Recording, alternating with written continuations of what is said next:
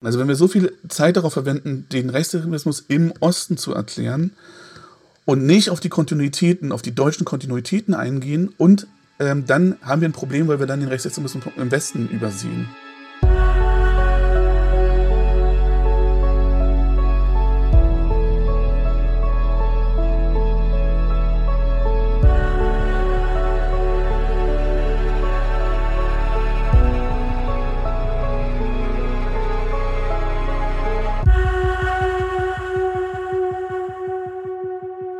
Liebe Hörerinnen, liebe Hörer, herzlich willkommen zu einer neuen Folge des Alles muss raus Podcasts äh, mit mir, Tilo Mischke, und heute mit meinem Gast, Dr. Daniel Kubiak. Ähm, witzigerweise haben wir gerade angefangen, wollten wir eigentlich, also fangen wir ganz bei Null an.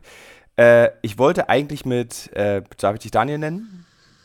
Klar. Genau, ich wollte mit Daniel eigentlich darüber sprechen, machen wir auch, ähm, was es bedeutet, wenn man als Spiegel-TV-Team äh, Menschen in einer Einkaufspassage zu politischen Themen befragt, welche Rolle das hat, ähm, äh, welche Funktion es hat und ob man da überhaupt was daraus ablesen kann. Aber heute Nacht wurden wir beide von dieser Nachricht überrascht, was dort in Russland passiert.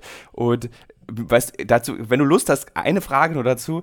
Irgendwie kommt mir das vor, als würde sich russische Geschichte wirklich immer und immer und immer wiederholen, dass das Militär dann so einen Putsch führt und dann kommt äh, einfach die nächste Regierung ist dran nach so einem Militärputsch und irgendwie, irgendwie ist es immer blutig, es sterben immer hunderttausend traurige sowjetische Schrägstrich russische Seelen und so wird russische Politik gemacht und ich bin davon wirklich überrascht. Ich weiß nicht, wie du das wahrgenommen hast heute Nacht. Ja, na, ich, ich, äh, äh, äh, ich finde, das ist das eine Thema und das erinnert ja auch an andere, auch an andere Länder. Ne? Ich erinnere mich an die Türkei, ähm, wo das ja auch so funktioniert und wo, und was ja interessant eigentlich dabei ist, ist halt jetzt auch zu beobachten, ähm, äh, radikalisiert sich Putin dadurch noch mehr? Ich meine, die Frage ist ja, wie sehr kann er sich noch radikalisieren? Und die andere Frage ist halt, was sind eigentlich diese, was ist diese, also wir wissen, was diese Wagner-Gruppe ist, es sind halt irgendwie rechtsextreme Söldner. Ähm, und auch diese, ne, also da kommt ein Putsch, aber ähm, irgendwie, ich habe das heute Nacht so ein bisschen verfolgt, ich konnte nicht schlafen und man hatte so diesen ersten Moment die Hoffnung, okay, jetzt richtet sich jemand gegen Putin, so diese Hoffnung, ne, dass der Krieg damit vorbeigehen könnte. Aber eigentlich ist die Antwort, ja, es wird, also egal wie, wird es wahrscheinlich schlimmer und das ist natürlich schon ein bisschen beängstigend.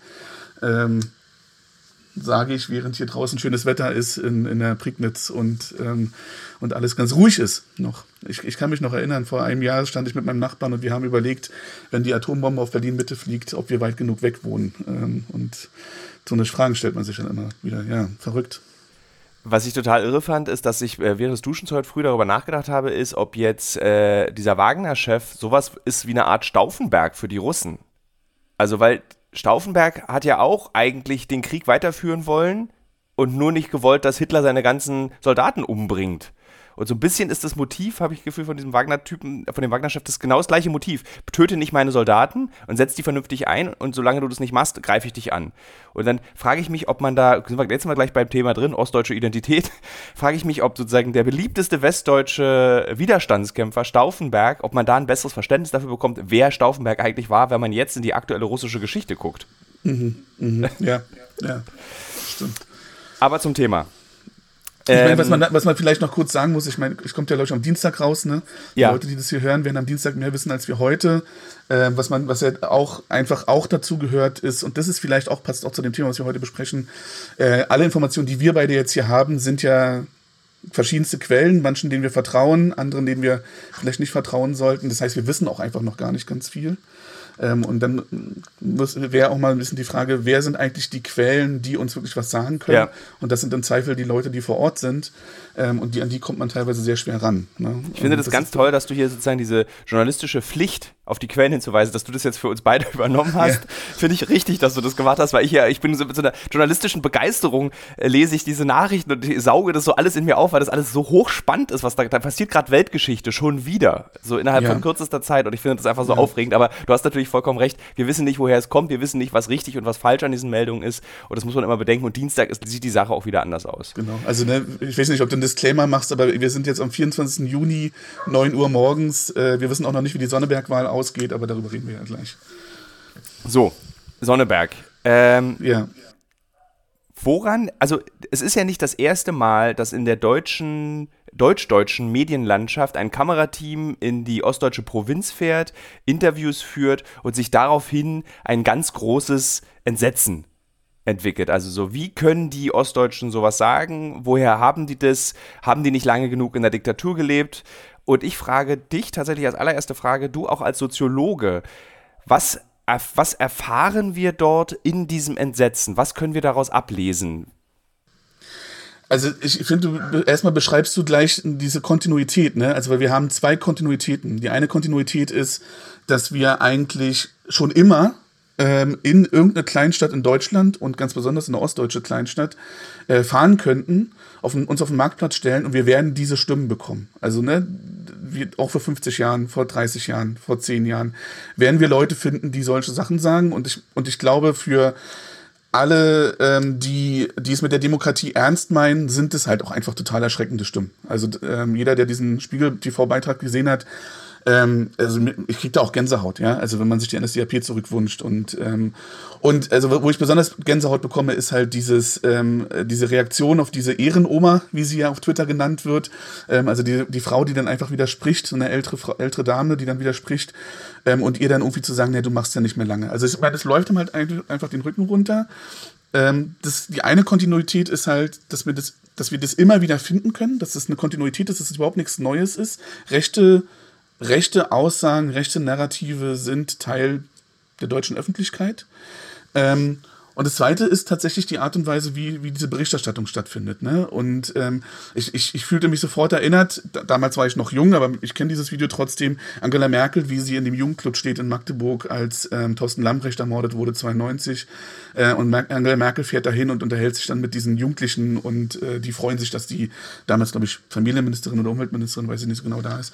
Das ist ein Beitrag von vor 30 Jahren und der ist genauso erschreckend. Spiegel TV ist ja auch sehr bekannt dafür, diese Familie irgendwo in einem ostdeutschen Ort, mir fällt gerade der Name nicht ein, so eine, so eine Familie, die, wo eigentlich die, alle die Jungs... Das ist, glaube ich, was anderes. Ja, ja na, kann sein. Also, wo die, wo, also da ist jetzt die Mutter gerade gestorben, aber wo sozusagen alle Jungs irgendwie rechts, rechtsextreme sind.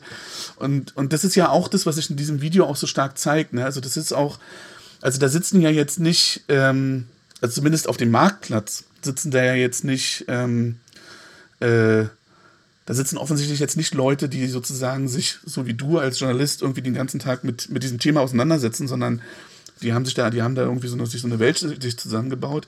Naja, und dann interviewt man die halt. Also auf ja. mich hat es auch ähm, tatsächlich eben stigmatisierend gewirkt. Ja, es ist dieser Beitrag, ähm, der dann eben doch wenig einordnet ähm, und ja, irgendwie ich habe ich hab mir nochmal angeguckt, ich glaube, sie reden gar nicht so viel über den Osten. Ne? Sie, sie sagen gar nicht der Osten. Das ist gar nicht so, sie reden halt über Sonneberg. Ähm, aber ich finde, dass da auch, das ist auch so eine Kontinuität, so eine, wir reden jetzt mal wieder über den Rechtsextremismus im Osten. Und, ja. ähm, und stellen ihn mal da. Und er ist, er ist nicht besonders schön. Ne? Also es sind einfach, ne, es ist jetzt irgendwie nicht, es ist einfach nicht schön anzusehen. So.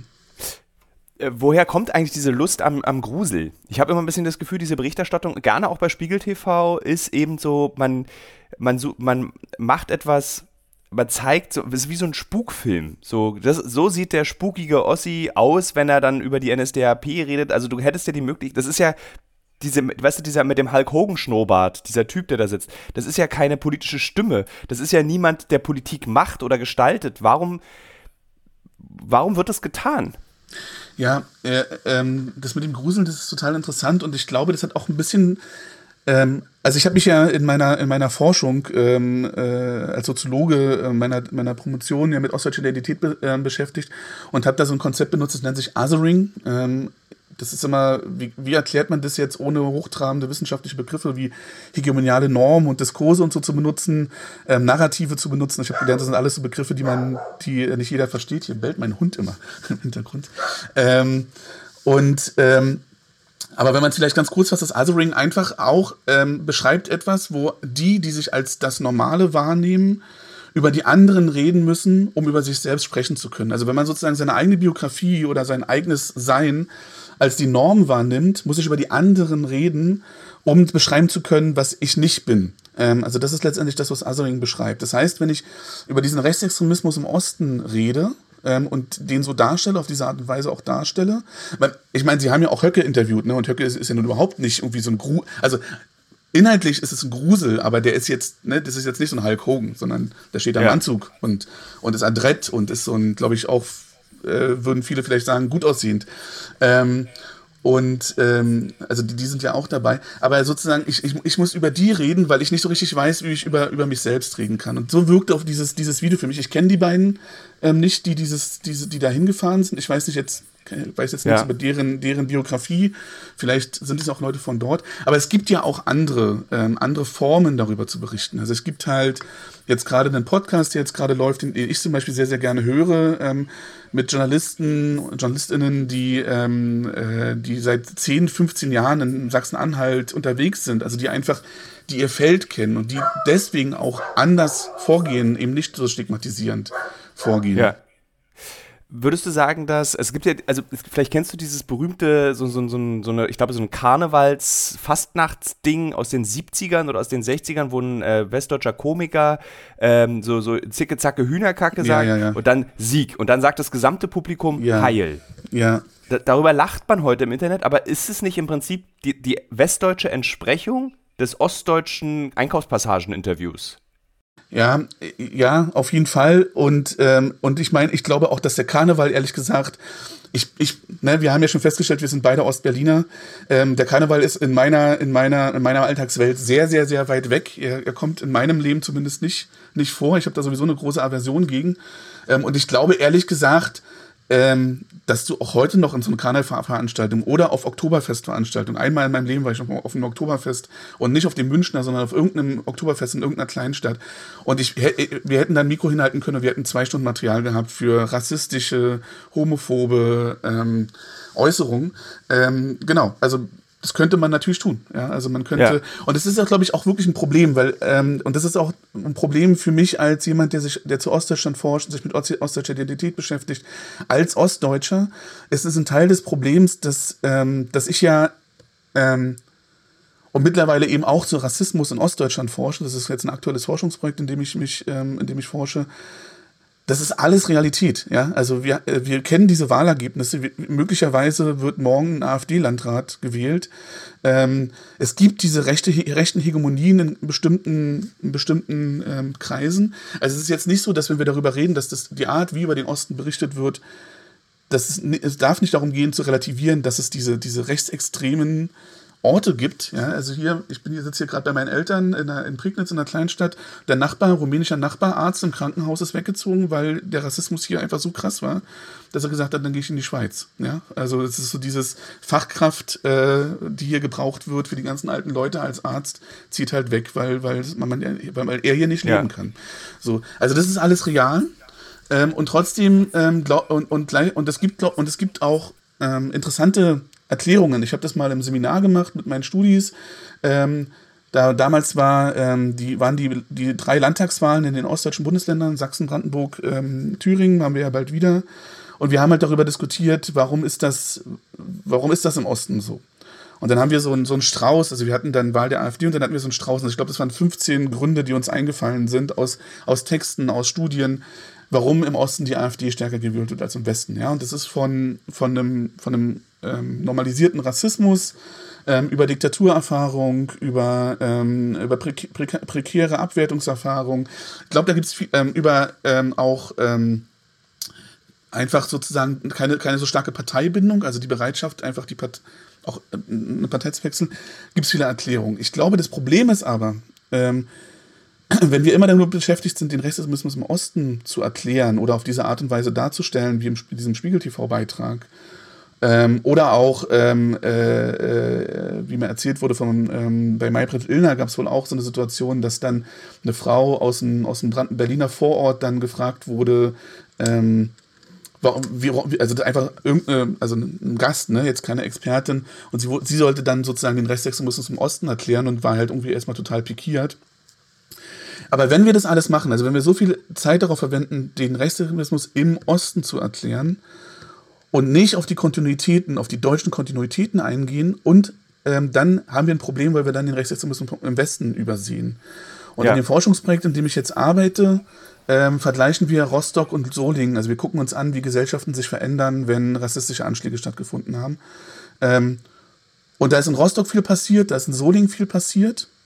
Und da ist in Solingen aber auch ganz, ganz viel nicht passiert. Also auch in Solingen ist die Aufarbeitung ähm, bei weitem ganz nicht kurz erklären für die jüngeren Hörerinnen ja. und Hörer dieses Podcasts. Also Rostock war der Anschlag im Sonnenblumenhaus. Berühmtes genau. Foto äh, von dem genau. Mann, der mit der eingepinkelten Hose. Genau. Und Solingen ist ein, auch ein Brandanschlag auf ein Haus. Ich weiß ja. nicht, was ein Geflüchtetenheim? Nein, nein, nein, nein. Es war ein reguläres in Solingen, Wohnhaus. In Solingen ist es die Familie Gensch. Die haben sich in Solingen Mitte ein, ein, ein Haus gekauft. Das war ihr Haus, ihr, ihr Einfamilienhaus. Ähm, das haben sie sich in Solingen Mitte gekauft und es gab einfach, es gab einfach Anfang der 90er Jahre in Deutschland äh, rechte Hegemonien. Es gab den ganzen Diskurs um den Asylkompromiss. 30 Jahre später, wir haben einen Diskurs über, um den Asylkompromiss. Ähm, und wir haben rechte Narrative, die sich in der Gesellschaft, Gesamtgesellschaft halten. Und ähm, Verkettung von Umständen ähm, sind dann vier rechts, rechts, rechts eingestellte, rechts extreme junge Männer zu diesem Haus gelaufen, zu diesem einen Haus, wo man wusste, da wohnt die Familie Gensch und haben das Haus angezündet. Ähm, und ähm, ich will jetzt nicht so genau, also kann man, kann man nachlesen. Ähm, also die, die, es sind fünf Menschen gestorben, viele sind schwer verletzt worden. Es ist ähm, äh, sehr, sehr schwer zu ertragen, ähm, wenn man nachliest, auch, also wie sie versucht haben, sich zu retten. Die Mutter, die aus dem Fenster springt und sich im Sprung dreht, um das Baby, was sie in der Hand hält, ähm, zu schützen vor dem Aufprall. Die Mutter, die dann stirbt und das Baby, das überlebt. Also wirklich sehr, sehr traumatische, sehr, sehr traumatisch. Und was aber interessant ist, ähm, ist, ähm, dass auch in Solingen ähm, es bis heute einen Streit darum gibt, wie erinnern wir an diese rechte Gewalt. Und es gibt mittlerweile, ähm, haben die Täter ähm, ihre ihre Geständnisse zurückgezogen und behaupten, sie waren es ja gar nicht. Ähm, und es gibt auch immer noch ähm, eine, eine, Gesellschaft, die das damals nicht, also es gab damals eine Gesellschaft, die es nicht wahrhaben wollte. Einer der Täter äh, kommt aus einem linksliberalen Ärztehaushalt ähm, und die Eltern haben, haben, ähm, haben das sozusagen nicht wahrhaben wollen, dass ihr 16-jähriger Sohn ähm, ja so, so, eine Tat macht. Und ne, also auch Soling hatte eine lange Geschichte von, wie erinnern wir daran richtig.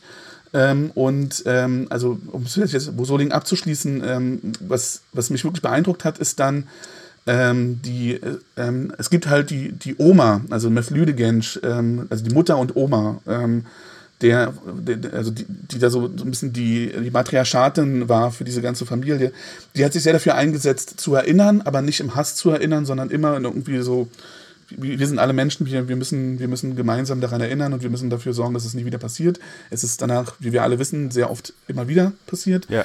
Ähm, und die Enkelin von dieser Meflüde Gensch, Özlem Gensch, hat äh, bei der Erinnerungsveranstaltung ähm, von dem Bundespräsidenten eine Rede gehalten ähm, und hat nämlich genau das gesagt. Ähm, und hat gesagt, wir haben damals gesagt, es darf nie wieder passieren. Und es ist seitdem immer wieder passiert. Und während wir hier stehen, wissen wir, dass es auch wieder passieren wird. So. Ja, und das ist halt, der ganze Kontext Solingen ist halt ein westdeutscher Kontext. Ist halt Gastarbeiterfamilie, ist eine westdeutsche, äh, eine westdeutsche Großstadt, ähm, ähm, ist mit Klingen, sind die reich geworden, die stellen so Klingen her. Wenn jetzt die Leute in, in, in die Küche gehen und sich die Messer angucken, ich guck mal hier Brieföffner, dann steht möglicherweise Solingen drauf. Steht hier sogar drauf.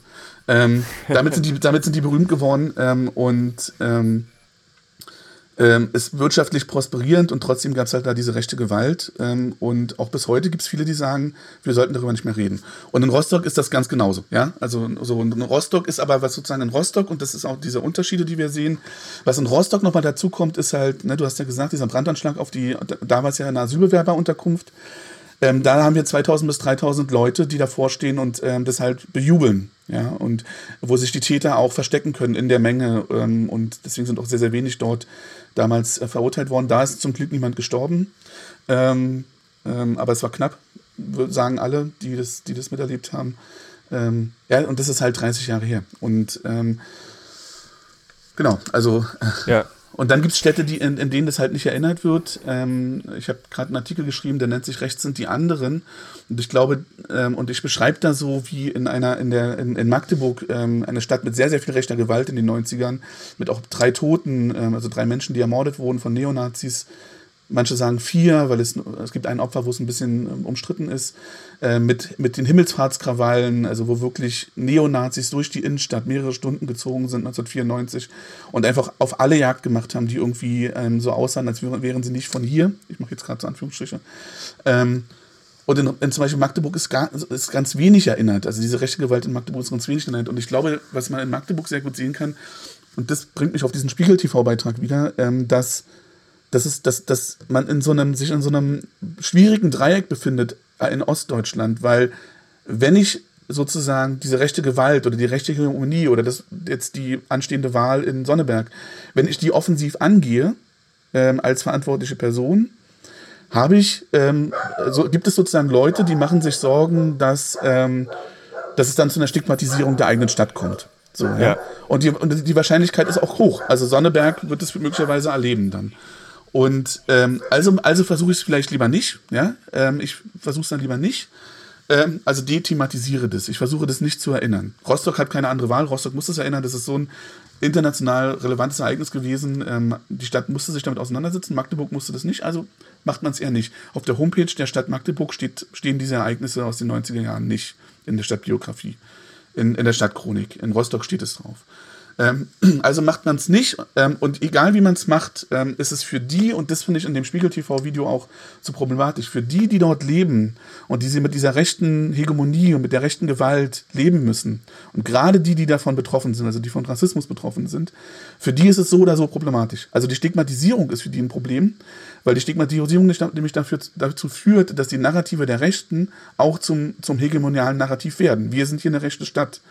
Das ist total problematisch für die Leute vor Ort. Ja. Ähm, aber es ist natürlich genauso problematisch, wenn man es dethematisiert und wenn man es nicht offen angeht und wenn man sagt, lasst uns lieber nicht darüber reden als Stadt, weil nicht, dass wir da so ein Stigma bekommen, dann kommen die Fachkräfte nicht oder was ja. auch immer. Also egal wie man es macht, kann man es irgendwie nicht richtig machen und die, die darunter leiden, sind ja nicht jetzt wir beide, die wir, die wir in Berlin irgendwie sind, sondern die darunter leiden, sind die, die vor Ort sich demokratisch engagieren, in der Willkommensinitiativen unterwegs sind. Für die ist es ein Problem. Was so, ich fragen wollte, ist zu diesem, zu dem äh, wissenschaftlichen Vergleich zwischen Solingen und Rostock. Wie vermeidet man, weil das ist auch ein Reflex, dem ich, bei dem muss ich mich hindern, als Journalist den zu benutzen, aber ihr habt ja da drüben auch Nazis, also so im ja. Westen. So, wie vermeiden wir in der ganzen Debatte, dass das nicht so eine Art Whataboutism wird, ja. dass man immer dann drüben auch nach solchen Vorfällen sucht, so wie ich dir das Beispiel genannt habe von dieser Karnevalsveranstaltung oder was ein sehr, äh, sehr bei Journalisten ein sehr wichtiger Reflex ist, ist zu betonen, dass die Führungsriege der AfD ja. Westdeutsche sind, die ja. früh in den 90ern nach Ostdeutschland gekommen sind oder später, um dort eben ihre Wähler zu finden, weil sie wussten, dort ist sozusagen die Petrischale ist dort mit der Bakterienschicht besser, solche Vergleiche sollte man mit Menschen nicht machen, das nehme ich zurück, ähm, sozusagen, da ist ein besserer Nährboden für solche Ideologien. Also wie vermeiden wir immer, dass wir in der Debatte von Ost- und Westdeutschland reden, aber eigentlich müssten wir über Deutschland reden, dass es ein deutsch-deutsches, ein deutsches ja. Problem ist. Ja, ja. Genau, also erstmal, glaube ich, ist das erstmal die Analyse. Also, ähm, äh, also sozusagen die Leute, die einem vorwerfen, das wäre Whataboutism, ähm, äh, die machen das aus unterschiedlichen Gründen, ähm, aber ähm, trotzdem ist es erstmal Realität. Also es ist die Realität. Dann ähm, ist es was ganz Wichtiges, was du angesprochen hast, weil in dem Artikel mit diesem Recht sind die anderen, den ich geschrieben habe, ähm, geht es nämlich auch darum, ein sehr verhärtetes Narrativ. Ich hatte das selber auch mal eine Zeit lang. Diese Erzählung von, das kam eigentlich von, von aus dem Westen in den Osten. Also das ist ja, das ist ja so spannend. Also wenn ich an, ähm, also an, an meine eigene Kindheit in den 90ern denke, in den 90ern war die Erzählung in meinem, in meinem Umfeld, da war ich noch nicht Soziologe, war, die im Westen, die haben die Nazis nicht aufgearbeitet, Kiesinger als Bundeskanzler und so, die haben das nicht gemacht, wie hier im Osten, wir haben das ja richtig gemacht. Ja, war eine, war eine vollkommen falsche Erzählung, weil wir natürlich wissen, auch in der DDR ist der Faschismus nicht aufgearbeitet worden. Aber diese Erzählung hat sich sonderbarerweise komplett umgedreht und mittlerweile ist der Diskurs andersrum. Und die Erzählung ist, in der DDR wurde der Faschismus gar nicht aufgearbeitet, aber hier, wir im Westen, wir haben das irgendwie gut gemacht. Und beides stimmt nicht, ja. Also, weil ähm, und es, und es, hat, ist so ein, es hat sich so ein Narrativ verhärtet, zu sagen, dieser, diese, diese Nazis, die kamen ja eigentlich von drüben, Bernd Höcke und so, ähm, äh, Petri, die zwar aus, in Oster, in der DDR geboren ist, aber die sehr, sehr früh, also die noch, noch in der DDR auch ähm, ähm, schon rübergegangen ist. Ähm, äh, Gauland, eine ganz wichtige Figur, Alexander Gauland, das wissen viele gar nicht. Alexander Gauland war ganz lange der, ähm, der Herausgeber der Märkischen Allgemeinen Zeitung äh, in den die ganzen 90er. Das heißt, der kennt den Osten sehr, sehr gut. Ja, und der kann die Ostnarrative auch total gut bedienen. Und das macht er auch. Also in der Analyse ist er wirklich sehr, sehr gut und macht dann einfach damit rechte Politik. Ähm, aber, das aber das ist natürlich überhaupt nicht so, dass das bedeutet, dass das alles rübergekommen ist, sondern es gibt eben den, äh, den Rechtsextremismus und den Rassismus im Osten auch schon vor 1989. Es gibt auch schon ähm, dokumentierte rassistische Überfälle, rassistische Hetzjagden, Erfurt 75. Ähm, und, ähm, und deswegen ist es letztendlich die Antwort auf die Frage ist, ja, wir müssen immer alle Seiten betrachten. Und, und der Vorwurf des sei denn Whataboutism, wenn ich, wenn, ich, wenn ich auch auf den Westen hinweisen will, ist ja irgendwie auch eine Form von, von ähm, sich auf einem Auge blind machen zu wollen. Ähm, das ist auch ganz interessant, ähm, weil ich habe mit, mit meiner Kollegin Naika Forotan ähm, einen Artikel geschrieben über, über, ähm, über Analogien ähm, von, ähm, Ost, äh, von, von der Art und Weise, wie wir über Ostdeutschen wie wir über Musliminnen reden. Und wir hatten beide den Drang in diesem Artikel, der ist in in, bei den Blättern erschienen, Blätter für deutsche internationale Politik, und wir hatten beide erstmal den Drang, ähm, auf einer halben Seite zu beschreiben, dass wir nicht den Rechtsextremismus im Osten oder die homophoben Einstellungen in, in, Teilen der muslimischen Gemeinschaft, dass wir die nicht relativieren wollen. Und dass wir jetzt aber trotzdem darüber reden wollen, wie diese beiden Gruppen in einem ähm, gesellschaftlichen Diskurs ähm, eine Abwertung erfahren. Ja? Und wenn wir sozusagen bei diesen Borderportisten stehen bleiben, dann kommen wir ja, dann kommen wir ja nicht in die Analyse. Also dann, dann kommen wir nicht dazu, über das reden zu können, was wir, was wir sehen. So. Und was wir in den 90ern gesehen haben, sind Rostock, Hoyerswerda, Solingen, Mölln. Wir haben den NSU, der, äh, wo die Mörder aus dem Osten kommen, die unterstützt, das Unterstützernetzwerk zum großen Teil aus dem Westen kommt. Wir haben, äh, wir haben das Münchner Oktoberfestattentat, wir haben Hanau, ähm, aber wir haben eben auch Halle und wir haben eben auch Chemnitz, ja. Also so, das ist es. Das ist Deutschland. Und wenn man es noch ganz ernst nimmt, dann ist es natürlich auch kein deutsches Phänomen. Also wir haben da in Deutschland eine Geschichte, ähm, ähm, also eine einfach weit zurückliegende Geschichte. Ich selbst wohne in der Wagnerstraße, also nach, nach, benannt nach Richard Wagner. Ja, da, da können wir schon anfangen, irgendwie Mitte des 19. Jahrhunderts und uns angucken, wie der Antisemitismus und Rassismus nach Deutschland gekommen äh, ist. Ähm, aber wenn man es ganz ernst nimmt, reden wir über ein europäisches Problem. Ja? Es ist auch ein, Süd äh, also ein brasilianisches, also ne, wir könnten so also, das ist kein Whataboutism zu sagen, es gibt es auch woanders, sondern es ist der Versuch zu sagen, hey, es ist ein tiefer gehendes Problem, als da jetzt hinzugehen auf den Marktplatz in Sonneberg und zu zeigen, hey, guck mal, da sitzen Nazis auf dem Marktplatz. Weil ja, da sitzen Nazis auf dem Marktplatz. So, und auch ähm, da, wo ich wohne, auf dem Marktplatz, sitzen die auch. So, und wenn ich mit meinem Sohn Fußball spielen gehe, dann ist da auch ein Opa, äh, Opa von einem der Mitspieler und äh, mit dem habe ich schon äh, rassistische, ähm, also mit dem bin ich schon aneinander geraten. So, also ja. Das ist, ist da. also, das ist, das, das ist ja nicht so, dass, dass ich nicht, dass ich, dass ich es nicht sehe. So, wenn ich über, wenn ich über die. Was du sagst, ist ja eigentlich, mhm. dass Spiegel TV beziehungsweise diese Form der Berichterstattung, die man im Übrigen Vox Pops nennt, also Vox Populis, die Stimme des Volkes. Okay. Äh, ähm, also diese Berichterstattung zeigt ein extremes Bild was du aber sagst, ist, dass was die Leute dort sagen, ist einfach gesellschaftliche Normalität. Du findest in wahrscheinlich jedem europäischen Land sogar Menschen, die diese Äußerung treffen. Und es ist nicht so extrem, wie Spiegel TV es uns fühlen lassen möchte.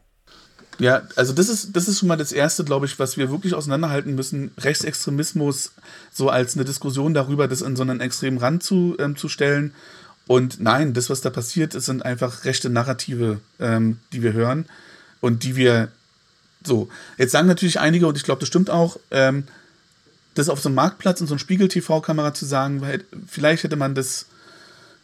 Wobei ich bin mir da nicht so sicher, ich glaube, wir hätten das auch vor 15 Jahren schon machen können. Aber es ist halt, genau, es ist kein Extrem. Also ich glaube, ich glaube, das sind halt tatsächlich relativ normale Leute, die da sitzen, die halt einfach rechte Narrative haben. So. Ja. Und ähm, also ne, eben nicht extrem, sondern einfach Teil der Norm, Teil der deutschen Norm. Das sind Einstellungen. So, und ähm, die werden auch von anderen politischen Parteien manchmal einfach nur ein bisschen anders verpackt. Aber die, die Aussage, wir müssen uns erstmal um uns kümmern und dann erst um die anderen, das, das ist ja jetzt nicht was, was nur die AfD als, als Narrativ vor sich herträgt. Ähm, ja, und ich meine, klar, also ich, äh, wir haben jetzt ähm, diese Diskussion um den Asylkompromiss. Ich, ich arbeite ja am, am Berliner Institut für Integrations- und Migrationsforschung. Also ich habe viele Kolleginnen, die sich noch sehr viel intensiver als ich mit Migration beschäftigen. Und wir haben jetzt gerade diesen Asylkompromiss. Und was wir sehen können, ist, dass der ganz stark von Italien gerade ähm, angeführt wird. Und dass diese, diese rechte Abschottung ähm, Europas eben Ita durch Italien gerade angeführt wird. So, also, ne, das, äh, und wir könnten uns wahrscheinlich in keine Ahnung, Pisa auf den Marktplatz stellen und wenn jemand Italienisch kann, würde uns auch jemand sagen, dass jetzt endlich mal wieder die, ähm, der, der Führer der Duce irgendwie an die Macht kommen sollte. Es gibt ja interessanterweise eine, eine, eine Forschung von ähm, der Otto Brenner Stiftung, 19, äh, 2019 kam die raus. Ähm, ich äh, ich habe mich ja mit der Nachwendegeneration beschäftigt und die haben das auch damals gemacht und die hatten diese eine Frage, ähm, also die haben Leute interviewt, die zwischen 1990 und 1999 ähm, geboren wurden, repräsentative Umfrage, und sie hatten diese eine Frage, ähm, ähm, würden Sie der Aussage zustimmen, dass wir, dass wir wieder einen Führer brauchen anstatt, anstatt Parlamente? Zustimmung in Ost und in West bei den jungen Deutschen 25 Prozent. Ja. Ein Viertel der Gesellschaft. So. Also ich glaube im Osten 25 und im Westen 23 Prozent. Also wirklich und ich Was glaube, das müssen wir ernst nehmen. 25 Prozent der, der, der jungen Deutschen, also der heute 30-Jährigen, 35-Jährigen, stimmen dieser Aussage zu. Ja.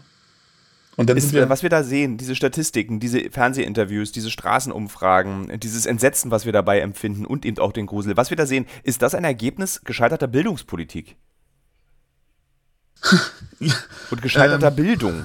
Ja, also ich meine, also ja, also auch, auch ja, glaube ich.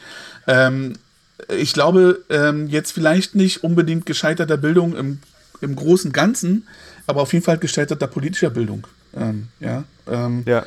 Und, ähm, und ich meine, was wir ja beobachten können, ist, dass halt politische Bildung ähm, in, Bundes, in den verschiedenen Bundesländern sehr unterschiedlich überhaupt stattfindet in Schulen. Und dass es so aber aufsuchende politische Bildung sehr, sehr wenig gibt ich, ich habe ja immer so ein bisschen die Hoffnung gehabt auf so eine neuen Formate wie zum Beispiel Podcasts, ähm, also wo einfach viel mehr Leute. Ich, ich gest, konnte gestern unter anderem auch deswegen nicht schlafen, weil ich den Politik, Politikgeflüster-Podcast mir angehört habe, wo so ein Politiklehrer aus Werder mit seinen Schülern einen Politik-Podcast macht. Und die reden einfach über Politik und bereiten sich vor, laden sich Leute ein, laden sich bekannte Leute ein, reden mit denen, diskutieren mit denen. Ähm, so muss es halt sein. Ähm, aber ich glaube, ähm, ich, ich habe da noch ein anderes, also mit Bildungspolitik habe ich noch ein anderes Problem, weil äh, gescheiterte Bildung bedeutet aber nicht, die haben das Wissen nicht. Also ich glaube, dass diese, diese, diese Vorstellung davon, dass Bildung was sei, was vor allen Dingen irgendwie so, ich muss mir Wissen aneignen ist. Ich glaube, dass das auch ein Teil des Problems ist. Ich bin ja nun selber Dozent in der Uni und ähm, habe natürlich auch Didaktikweiterbildung und so gemacht und ähm, habe auch mich viel mit damit auseinandergesetzt, wie ich möchte, dass meine Kinder Bildung erfahren. Und was ich gelernt habe, ist, dass Bildung halt ganz, ganz viel Beziehungsarbeit ist. Ähm, also, dass ich, dass ich mit den, den Kids und den Jugendlichen, mit denen ich die, mit denen ich irgendwie Bildung gestalten will, dass ich mit denen überhaupt erstmal eine Beziehung haben muss. So, und ich glaube, dass deswegen gescheiterte Bildungspolitik nicht nur ist, da ist zu wenig politische Bildung als Unterrichtsfach zum Beispiel oder auch zu wenig Soziologie. Also das ist was, was wir als Soziologinnen kritisieren, dass wir viel zu wenig eigentlich unsere Gesellschaft als, als Bildungsgegenstand haben, sondern da ist auch zu viel Möglichkeit, in Beziehungen zu gehen mit den SchülerInnen. Ja, also wie ich, also ich meine, ähm, ein Schüler, äh, ein Lehrer oder eine Lehrerin mit 30 Kids in der Klasse ich habe mal in einem Forschungsprojekt gearbeitet, wo wir uns mit Bildungsarbeit beschäftigt haben. Da war so ein Lehrer aus Kreuzberg und der meinte halt, ich bin froh, wenn ähm, ich am Ende der Stunde irgendwie die zwei Suizidgefährdeten und die drei, die mit Drogen dealen während des Unterrichts, wenn ich die irgendwie eingefangen habe, über Chemie denke ich oft gar nicht nach während der, der, der Unterrichtsstunde. Ja, und da, da ist so ganz viel drin, ne? so Beziehungsarbeit irgendwie ähm, mit, denen, mit, mit denen zu sein, mit denen zu trainieren, wie man andere Meinungen aushält, wie man sich vor Polarisierung schützt, wie man ähm, Faktencheck macht. Ähm, das, das, das kostet alles sehr, sehr viel Zeit und ist oft im Rahmenlehrplan nicht vorgesehen, weil im Rahmenlehrplan steht, wir müssen uns mit ähm, dem Römischen Reich beschäftigen, was auch ein wichtiges Thema ist, aber was manchmal nicht ganz so alltagsrelevant ähm, ist äh, für, für die Kids dann.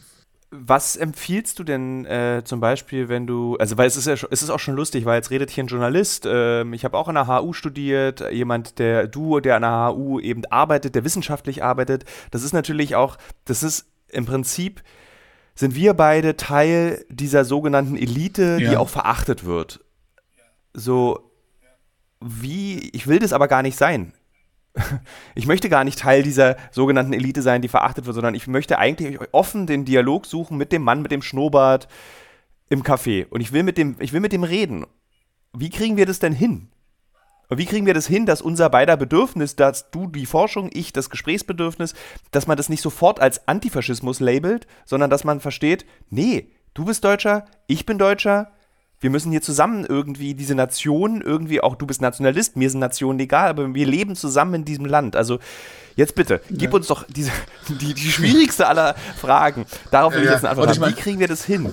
Ja, und ich meine, das Problem dabei ist ja schon, dass, dass sozusagen wir als, als Wissenschaftler ähm, ja ähm, auch immer gerne zurückziehen und sagen, ja, wir äh, analysieren ja nur, es ist ja nicht unsere Aufgabe, Lösungen zu, zu haben. Also wir sind halt, ja. wir sind halt eben nicht an der, oh, jetzt hätte ich fast gesagt, an der Front, das ist irgendwie mal so ein blöder Begriff, aber wir sind eben, ne, also das ist ja auch ein bisschen unsere Aufgabe, dass wir so ein bisschen von außen drauf gucken dürfen. Dafür werden wir halt einfach bezahlt.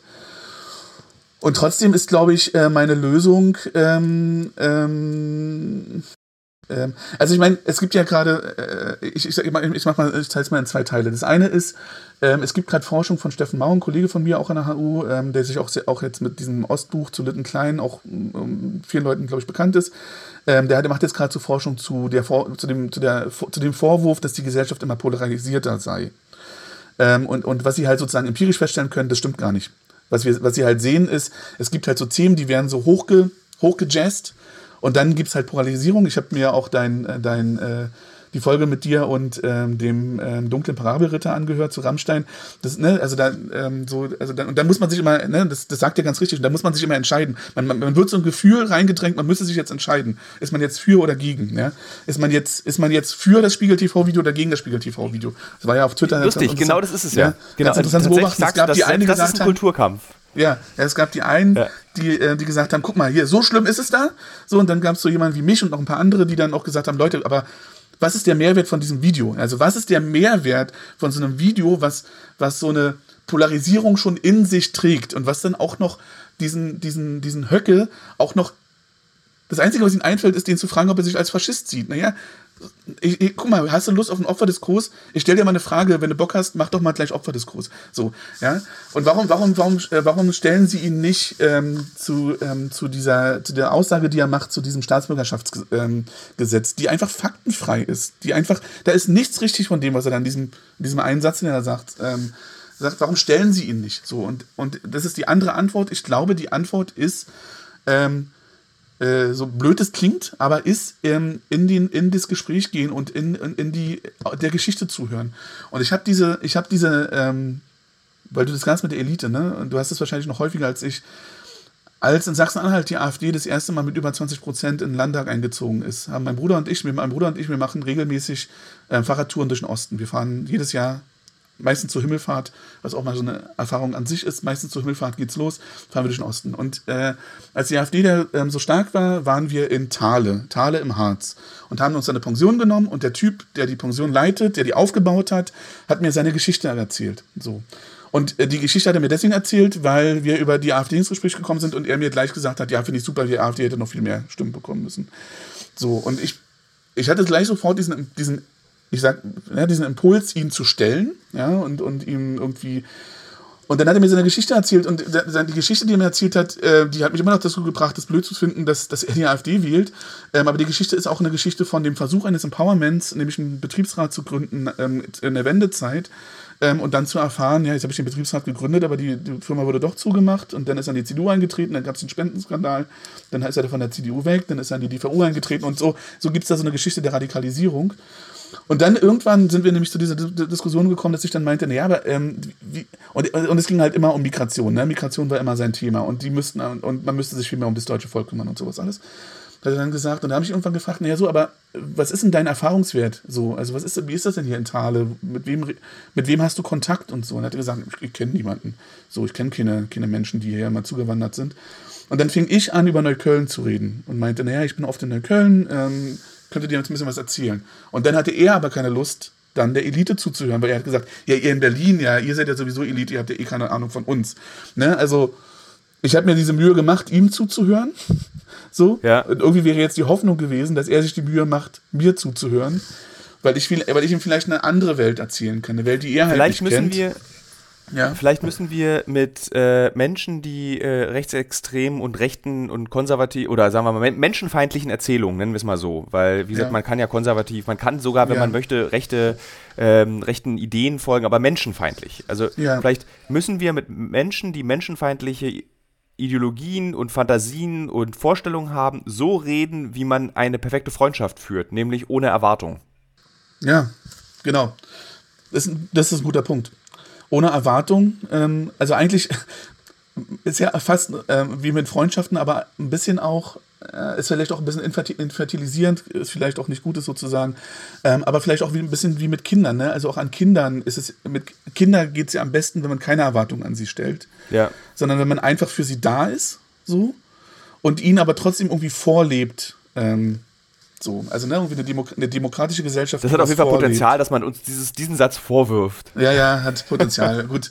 Ähm, äh, aber, aber, ähm, also ne, sozusagen, aber schon auch so eine Gesellschaft, ne? Also, weil wir reden ja auch über Elite, ja, und, ähm, und sozusagen auch ein Vorleben, dass man das wirklich ernst mit, mit einer pluralen Demokratie ähm, hilft dann vielleicht, ja. Ähm, ja. Und und ich glaube ja, dass das, dass wir das ja auch ernst nehmen müssen. Also was wir ja beobachten, ist ja eben jetzt nicht nur sozusagen die Frage, wird jetzt die AfD gewählt oder wird die AfD nicht gewählt, sondern was wir beobachten, ich, bei uns am, am, am, in dem Institut, wo ich arbeite, gibt es diese, diesen Begriff der postmigrantischen Gesellschaft. Und äh, was in diesem Begriff der postmigrantischen Gesellschaft steckt, ist, dass die Aushandlung, die wir als Gesellschaft ähm, unsere, die, ne, wie wir sozusagen, worum sich alles in der Gesellschaft dreht, ist um die Frage, wie wir uns zur pluralen Demokratie positionieren.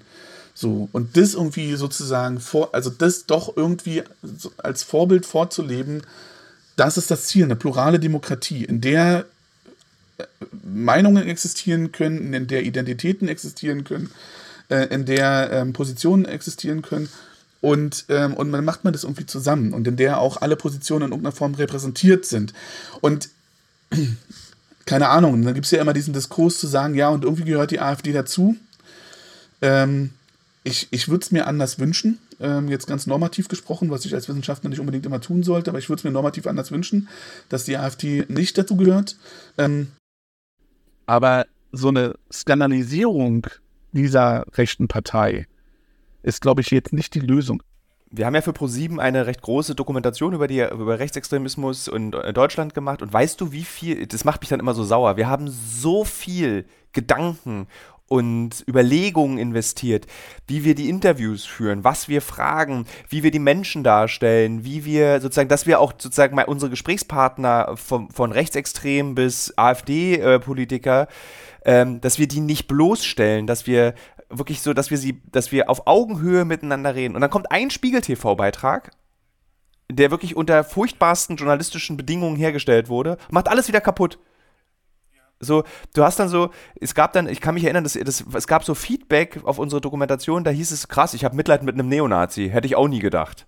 So, wir wollten natürlich nicht, dass man Mitleid mit Neonazis hat, aber wir wollten, dass man versteht, dass die Entscheidung, ein Neonazi zu sein, keine Entscheidung ist, die du über Nacht triffst. Ja. Ja, so, so wie Pia Stendera und, und ähm, Lea von Holst mit ihrem Boys Club Podcast, die dann irgendwann anfangen, Mitleid mit ähm, Springer-Journalisten ähm, zu bekommen. Ähm, ne? Also wenn man wirklich zuhört, dann, dann, dann, dann geht man so tiefer rein. So, ja, also ja. so. Ähm, und das ist natürlich das, was wir machen. Also ich mache qualitative Sozialforschung, ich mache das die ganze Zeit. Ich höre mir einfach zwei Stunden lang an und ich habe äh, da, wo ich in Magdeburg geforscht habe. Ich habe eben auch mit, mit Leuten gesprochen, die mir zwei Stunden lang erstmal erzählt haben und ist schwer auszuhalten, ist auch, äh, ähm, ist auch ähm, schwer, irgendwie damit umzugehen, dass, man, dass das jetzt irgendwie sozusagen mein empirisches Datenmaterial ist. Aber ja, und das, das ist genau dieses Gefühl. Ich hatte, ähm, ähm, das, ähm, es gibt ja so eine, äh, es gibt so viele Figuren und die mir dann wirklich leid tun. Es gibt David Bekrich, der irgendwie seit Anfang der 90er Jahre ähm, mobile Beratung gegen rechts in Magdeburg macht und Sachsen-Anhalt macht. Der führt diese Diskurse seit 30 Jahren. So und weist immer wieder darauf, darauf hin, wir müssen, wir müssen wir müssen, wir müssen beide Seiten, also wir müssen, wir müssen die Komplexität verstehen. Äh, wir müssen ähm, und, und so und dann ja und dann wird es so umgeworfen, ja und und es wirft uns immer wieder zurück und das ist ähm, ist auch ein Teil von pluraler Demokratie vielleicht, ne? Also dass, dass gesellschaftlicher Pro, Pro, äh, Progress immer irgendwie ein Schritt vor, zwei Schritte zurück, nee, zwei Schritte vor, ein Schritt zurück. So rum, weil sonst wäre es ja kein. Ja, so also zwei Schritte vor, ein Schritt zurück. Laufen wir rückwärts. Ja, ähm, und, und ähm, vielleicht ist das ja so ein bisschen diese, diese positive Wahrnehmung. Wir machen gerade einen Schritt zurück. Ähm, also wir, wir waren in viel, viel, in ganz vielen Debatten schon viel, viel weiter. Ähm, ähm, wir waren in den 80 also wir sage ich jetzt, da war ich ein Kind und habe noch in der DDR gelebt, aber in den 80er Jahren war die Debatte um Migration schon weiter, dann kamen die 90er, das war ein krasser Rückschritt. Dann kam Ende der 90er, Anfang der 2000er Jahre gab es diese ganze Debatte um Deutschland als Einwanderungsland, also wieder ganz viele Schritte nach vorne. Und dann äh, haben wir mindestens seit 2015 auch wieder so einen Rückschritt erlebt. Aber ja, was wir 2015 auch gesehen haben, ist, Millionen von Menschen, die sich äh, in der Willkommensiniti in Willkommensinitiativen engagiert haben. Ja? Und, und ich glaube, das ist ja nochmal, das ist das, was mich an diesem Beitrag auch. Also das eine ist, was du gerade gesagt hast, dieses, man gibt sich so viel Mühe und ich fand diesen ProSieben-Beitrag, äh, also vielen Dank für diesen Beitrag, ähm, vielen Dank dafür. Ähm, ich, den habe ich auch damals gesehen.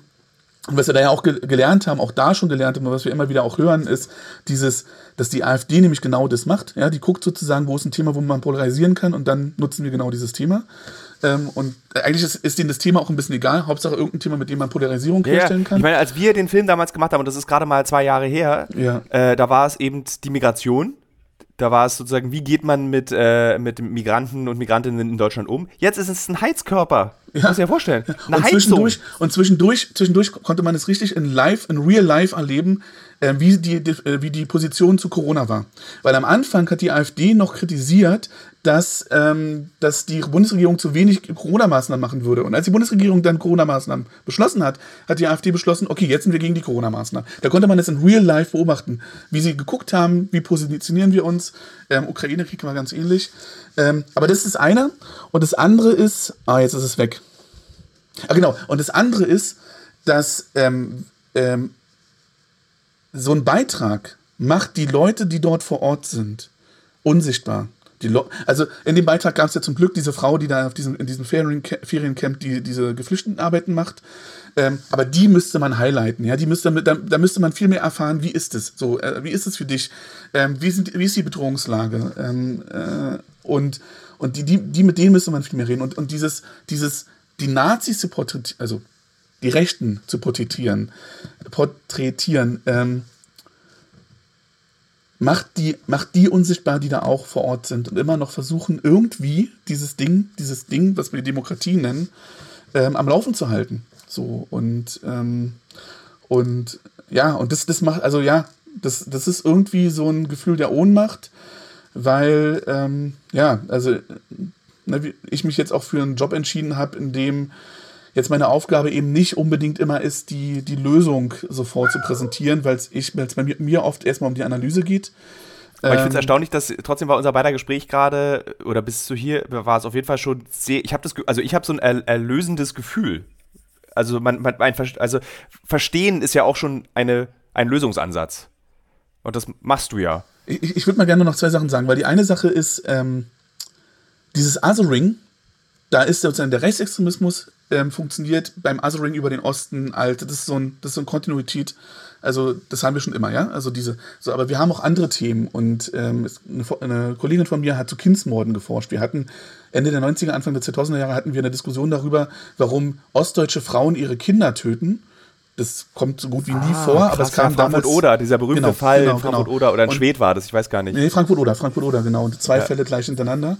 Ähm, und da hatten wir den Diskurs darüber, dass das irgendwie über das Ostdeutschsein dieser Mütter zu erklären sei. Also auch da hatten wir so ein, konnten wir das beobachten, wie so ein Diskurs, wo so Dinge passieren, die gesellschaftlich, ähm, äh, also die, ähm, die nicht zu akzeptieren sind, irgendwie in so einem Ostdiskurs gemacht wurden. Wir haben, was wir viel haben, sind so Ossi-Witze, ne? Also Früher war Stefan Raab, jetzt ist es Jan Böhmermann, zwischendurch war es, äh, oder davor noch war es noch Harald Schmidt. Also so dieses sich lächerlich machen über die Ostdeutschen. Ähm, und wir konnten das auch während Corona beobachten. Ich weiß nicht, ob du das auch so, äh, so wahrgenommen hast, aber als Corona losging, gab es dann auch erstmal ein Narrativ, wo gesagt wurde, guck mal, die Ostdeutschen, die haben so wenig ähm, Corona-Fälle, weil die sind es noch gewohnt, sich anzustellen und sich an Regeln zu halten und so. Und dann hat irgendwie der Ministerpräsident von Sachsen-Anhalt, Rainer Hasselhoff, hat dann irgendwie seine Ostdeutschen ähm, gelobt dafür, wie gut sie sie sich verhalten. Naja, und die Erklärung war aber eigentlich eine ganz andere, weil die Erklärung war, naja, die Ostdeutschen waren halt nicht mit Skiurlaub in Ischgl, weil die sich das, äh, weil viele, die sich das sich überhaupt nicht leisten konnten. Und dann kamen die Corona-Zahlen, ja, die kamen einfach nur später. So, aber wir hatten irgendwie am Anfang von Corona hatten wir einen Diskurs, wo sozusagen schon wieder irgendwie das mit dem ostdeutschen Verhalten erklärt wurde. Ähm, mhm. Und das ist, das ist, das, davon, das sollten wir echt aufhören. Also wir sollten echt aufhören, ähm, ständig Erklärungen zu suchen und, ähm, und ein Kollege von mir, Eskil Özvatan, ähm, forscht zu Clankriminalität. Da haben wir genau das Gleiche. Ja, da werden dann sozusagen arabische Großfamilien irgendwie, da werden dann Diskurse über die geführt und werden dann irgendwie in, werden dann Kriminalitätsdiskurse geführt und so. Und die, und die haben das immer wieder. Und, ähm, und genau dieser Kollege ähm, und ich, weil wir eben glauben, dass man sich ähm, diese Geschichten eben auch erzählen muss, haben jetzt eben angefangen, mal unsere Geschichte uns zu erzählen, ne, auch in einem Podcast. Ähm, und ähm, weil wir sind zwölf Kilometer ähm, entfernt voneinander aufgewachsen, Luftlinie. Und wir haben in Berlin beide ähm, geboren und wir haben beide sehr, sehr unterschiedliche Geschichten erlebt. Zur gleichen Zeit, am gleichen Ort, nur zwölf Kilometer entfernt. Und das, ähm, das auch ernst zu nehmen, ne? Also, dass sozusagen Leben sehr unterschiedlich laufen und von vielen verschiedenen Faktoren abhängen, wie man sich entscheidet, wo man hingeht, ob man, also, ne, so ganz, ganz viele Faktoren zusammenhängen. Ja. Und das einfach viel mehr zu tun, anstatt so ein acht Minuten. Ich meine, irgendwie lebt wahrscheinlich Spiegel TV ja davon. Sie haben halt auch nur acht Minuten ähm, und in der Tagesschau sind die Beiträge noch kürzer. Ähm, aber trotzdem sich irgendwie so ein bisschen zu fragen, welchen Mehrwert hat das? Außer Schlagzeilen. Gar keinen.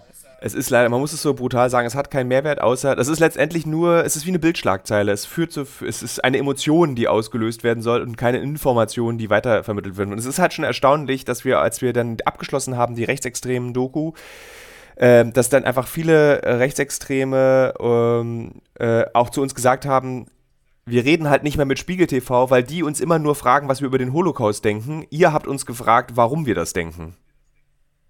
Und das fand ich schon total interessant, dass die schon selbst sagen, wir reden gar nicht mehr mit Spiegel TV. Die kommen einfach, halten uns eine Kamera ins Gesicht, die wollen gar nicht, die interessieren sich überhaupt gar nicht. Also mhm. nicht, dass es, das klingt so, als würde ich schon wieder Rechtsextreme verteidigen. Ja, Aber was nee. ich hier verteidige, ist letztendlich ein demokratischer Diskurs. Ja, ja.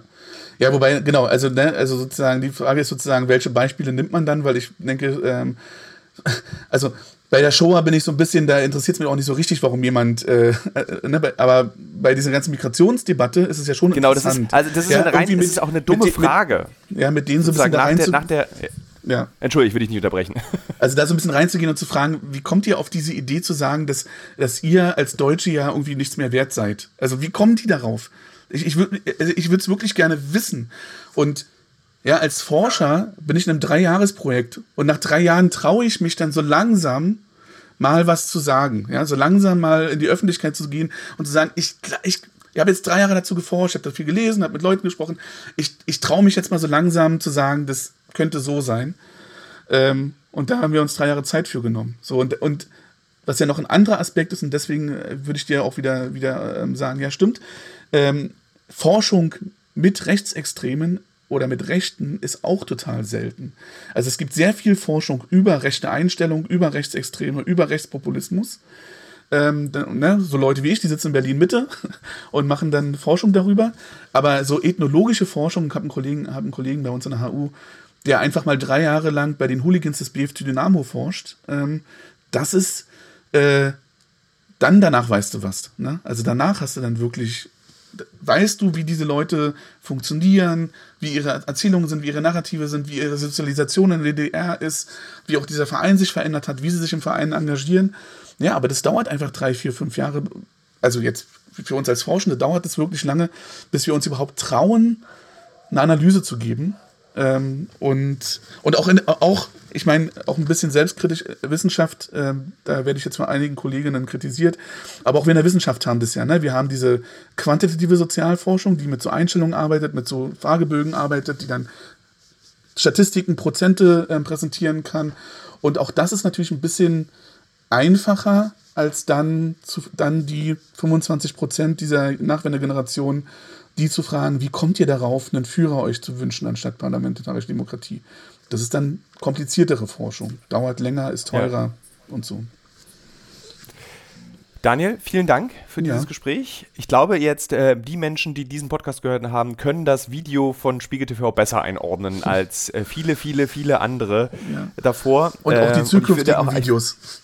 Und die zukünftigen Videos auch, ja. das ist auch so wichtig. Und ich will doch einmal, glaube ich, an der Stelle für die lieben Hörerinnen und Hörer betonen, ähm, dass eben wir zum Beispiel bewusst niemals diese Vox-Pops machen. Mhm. Als ich noch früher viel mehr geschrieben habe, Reportage geschrieben habe, da nannte man das den Mann von der Straße, den man mhm. ganz oft benutzt hat in Texten, um so mhm. zu was zu kitten. Das hat, mhm. war reine Faulheit. Also, wenn ihr in geschriebenen Reportagen den Mann von der Straße, die Stimme von, äh, von, von unten hört oder wenn ihr bei Spiegel TV eben so ein, ein, ein Interview in einem Café seht, dann ist es nicht journalistische investigative Meisterleistung, sondern es ist oft Zeitdruck und wir schaffen es nicht schneller, aber wir brauchen noch so eine Stimme, wir brauchen noch irgendwie so einen radikalen Satz und wir wissen ganz genau, wo wir den herbekommen, nämlich an einem Wochentag vormittags in einem Café. Da gehen nämlich Menschen, die zum Beispiel nicht mehr arbeiten, die viel Zeit haben, ins Café. Und dann gehst du da bewusst als Journalistin oder als Journalistin und holst dir das ab. Also, ich will damit sagen, das muss man mit Vorsicht genießen. Ich kann aber auch verstehen, dass es Spaß macht, sich das anzugucken. Aber dann sollte man das eher gucken wie so eine richtig schöne RTL 2 Reality-TV-Sendung und nicht wie ein wesentlicher journalistischer Beitrag.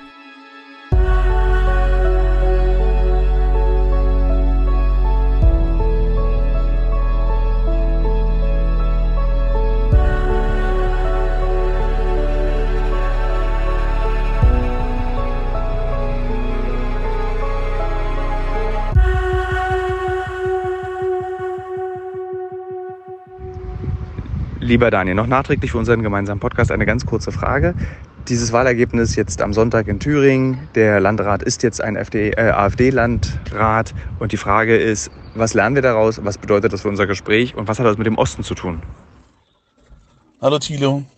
Ja, ich sitze hier in Island ähm, und war gestern beim Tingvilla, wo ähm, vor, schon im 10. Jahrhundert Leute versucht haben, demokratische Parlamente abzuhalten. Und dort habe ich dann immer die Nachrichten verfolgt und habe geguckt, wie es äh, in Sonnerberg aussieht. Und dann gab es irgendwann das Ergebnis. Und ähm, ja, nun haben wir ganz viel über, über den Osten und äh, Stigmatisierung und so gesprochen und gleichzeitig passiert es. Hier in Island bin ich ähm, bei einer Konferenz der European Studies und es wird hier ganz viele Veranstaltungen geben, die sich mit Rechtsextremismus, Rechtspopulismus, rechten, rechten Wahlverhalten in Europa auseinandersetzen. Das heißt, ich werde mich hier ganz viel mit äh, aus wissenschaftlicher Perspektive europaweit betrachten und so ein bisschen sind wir jetzt auch einfach genau da angekommen. Ne? Ähm, wir haben jetzt ähm, die Phänomene, die wir in ganz Europa beobachten können, gibt es jetzt eben auch in Deutschland und haben jetzt jemanden, der in, eine, in ein politisches Amt gewählt wurde ich glaube, das bedeutet ähm, zwei Dinge. Das äh, ähm, eine, was es bedeutet, ist, dass es für die Menschen in dem Landrat, äh, in dem Landkreis, die sich für ähm, Demokratie und ähm, antifaschistisch, antirassistisch einsetzen, dass es für die schwerer werden wird, äh, weil die AfD ja auch ankündigt, dass sie Projekte, Kulturprojekte nicht mehr fördern will. Und äh, wenn es um Förderungen geht, die vom Landkreis ähm, gemacht werden, dann dann wird es für diese Projekte schwer. Es wird sehr schwer für all die Menschen, all die marginalisierten Gruppen, die den marginalisierten Gruppen angehören, die für die AfD ein Feindbild darstellen. Für die wird es nicht leichter werden in Sonneberg. Ähm, und die zweite Frage ist natürlich, was bedeutet das für den Osten? Und ich glaube, was wir zuerst mal klar haben müssen, ist, ähm, also zuallererst ist es ein, ist es ein Problem für die Leute, die jetzt darunter leiden werden. Ähm, aber wir werden, es wird auch zu einer das haben wir gestern schon ein bisschen erlebt, auch wieder dazu führen, dass man jetzt wieder über den Osten spricht und wieder über den Rechtsextremismus in, in dem Osten spricht.